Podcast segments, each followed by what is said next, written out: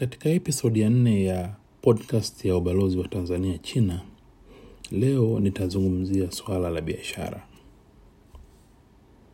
Kama inavyofahamika, ubalozi umekuwa ukitangaza kwa umma juu ya fursa mbalimbali za kuuza bidhaa za Tanzania katika soko la China. Watanzania wengi wamepata taarifa hii na baadhi wamekuwa na nia ya kuchangamkia hizi fursa tunazotangaza za kuuza bidhaa katika soko la China. Na wengi waliojitokeza wamekuwa na maswali, na swali ambalo limejitokeza mara nyingi ambalo tumekuwa tukiulizwa, balozi, kahawa hiyo au korosho hiyo au wanunuzi watatupa bei gani? Ofa yao ni ipi? Hili swali ni la muhimu kwa mtu ambaye anataka kufahamu, je, afanye biashara hiyo au asifanye.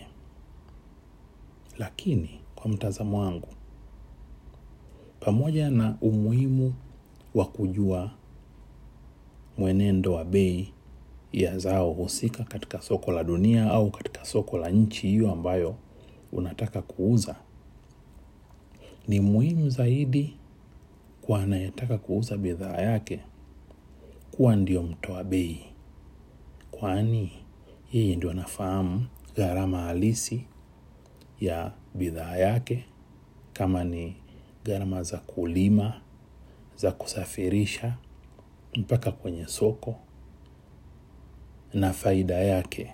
Hii ndio anayeijua, ndio anayeiweka. Kwa hivyo yeye ndio anatakiwa aseme bei yake ambayo itampa faida ni kiasi hiki, badala ya kusubiria anayetaka kununua ampe bei. Hii ni kama tu unavyokwenda kwenye duka, wewe ndio unayemuuliza mwenye duka,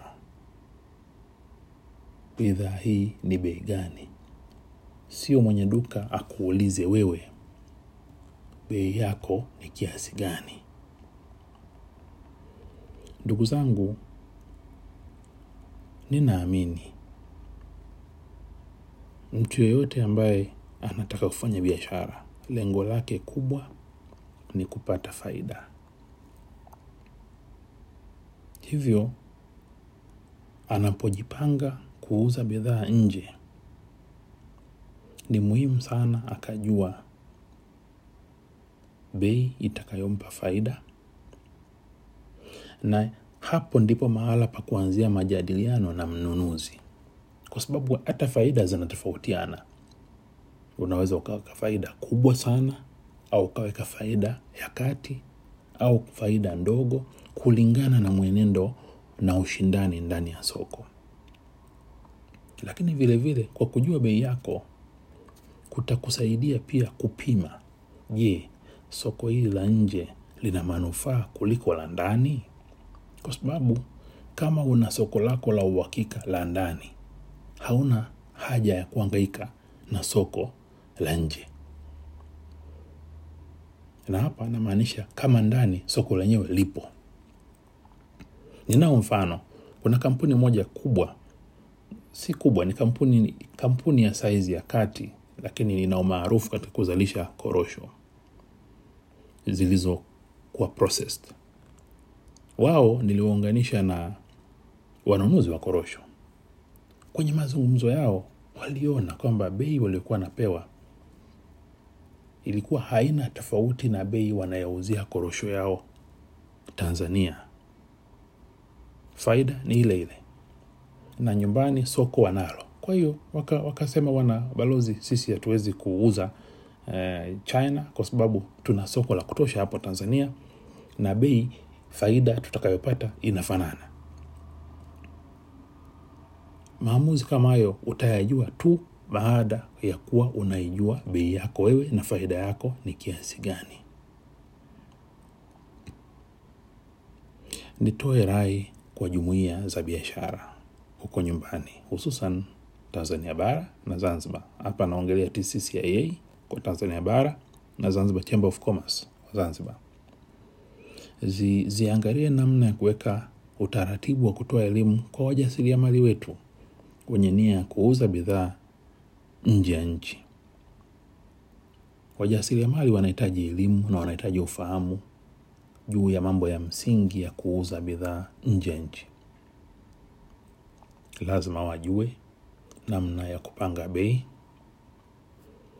namna ya ku negotiate mauzo ya bidhaa zao na wale wanunuzi,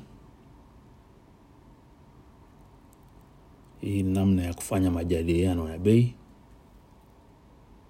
na taratibu za kuwasilisha sampuli kwa mnunuzi,